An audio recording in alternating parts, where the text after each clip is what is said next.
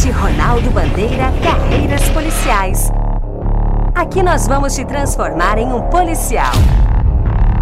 Pois somos polícia e nada mais. Fala galera, fala pessoal do Bandcast, que é o professor Orlando Stibler para mais um pequeno podcast de um tema que é muito importante, muito caro para vocês que vão fazer este concurso. Papel do sistema penitenciário nas políticas nacionais de segurança pública. Galera, o papel é, primordial do encarceramento, né, da, da, da do, do, do, sistema penitenciário é evidentemente ser o papel de redução da criminalidade e de, e de tentativa de regeneração do preso, do apenado, né, de ressocialização dos reclusos, evidentemente. Então, os objetivos eles são muito ligados a essas duas questões. Primeiro, reduzir a violência, mostrando que o Estado é capaz de reagir a qualquer tipo de arbitrariedade ou qualquer tipo de desvio da conduta. E, por outro lado, também deve ser objetivo, pelo menos deve ser papel das políticas nacionais de segurança pública, também trazer de volta esse preso à sociedade de uma forma ressocializada. Você pode estar do outro lado dizendo, ah, mas ele não vai se ressocializar, ele não vai voltar, ele vai voltar. Ele vai voltar pior no modelo atual que nós temos, não é verdade? Numa redação, numa questão discursiva, se ela um dia aparecer, você não pode trazer soluções simplistas. Você não pode simplesmente dizer, numa redação dessa, por mais que você possa até pensar de outra forma, que a solução não passe por um investimento que não seja só nas questões das penitenciárias, que também é importante, na modernização, na segurança, inclusive, dos agentes penitenciários, tão importante, e pouco se discute, e pouco se investe. Então é evidente que há todo um conjunto discutir no Brasil de forma profunda a política de drogas. Será que no Brasil esse encarceramento, o Brasil é o país que é o terceiro país que mais encarcera no planeta. Nós estamos atrás apenas dos Estados Unidos e da China.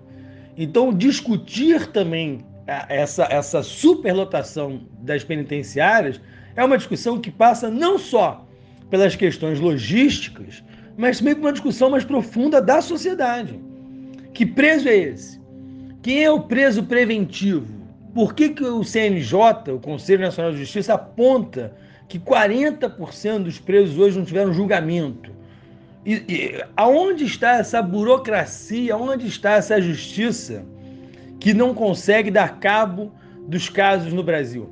E, e faz com que um sistema entre em colapso, porque o sistema penitenciário está colapsado. E, evidentemente, isso transborda para toda a sociedade que não vê o resultado de uma segurança pública eficiente. Que a segurança pública eficiente não é simplesmente encarcerar. Nós sabemos como é que funciona no Brasil o sistema é, penal. Nós sabemos como é que funciona o sistema judiciário. E uma hora ou outra, essa pessoa vai voltar para a rua. Essa é a questão que eu sempre me pego.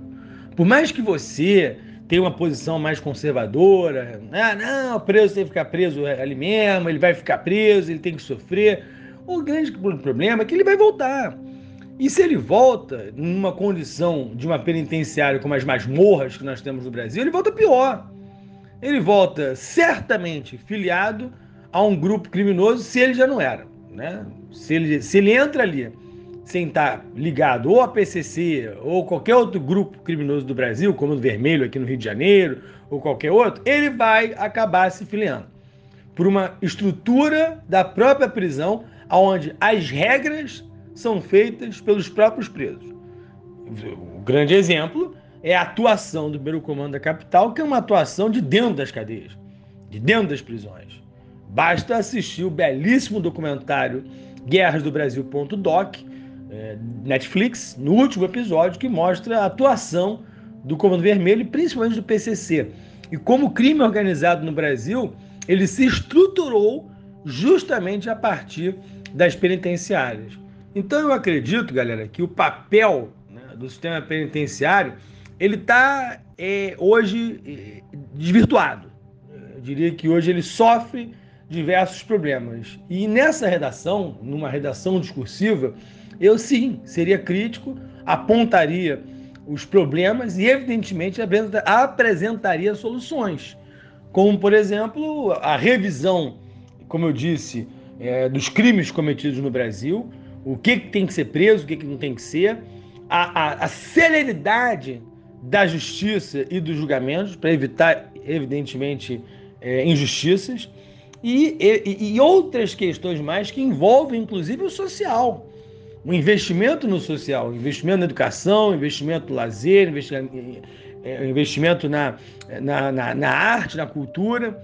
Um país não se faz só de repressão, é evidente. É necessário oferecer aos desvalidos, aqueles marginalizados da sociedade e que são maioria em nossos presídios, algum tipo de presença do Estado que não seja apenas o braço repressor. Enfim, eu acho que é um tema complexo, é um tema que merece bastante reflexão, mas que você não pode chegar com preconceitos numa prova, não pode chegar com uma ideia pronta numa prova que muitas vezes não é, é, compatível com a realidade. Um grande abraço e até o nosso próximo Bandcast. Bandcast Ronaldo Bandeira Carreiras Policiais. Aqui nós vamos te transformar em um policial.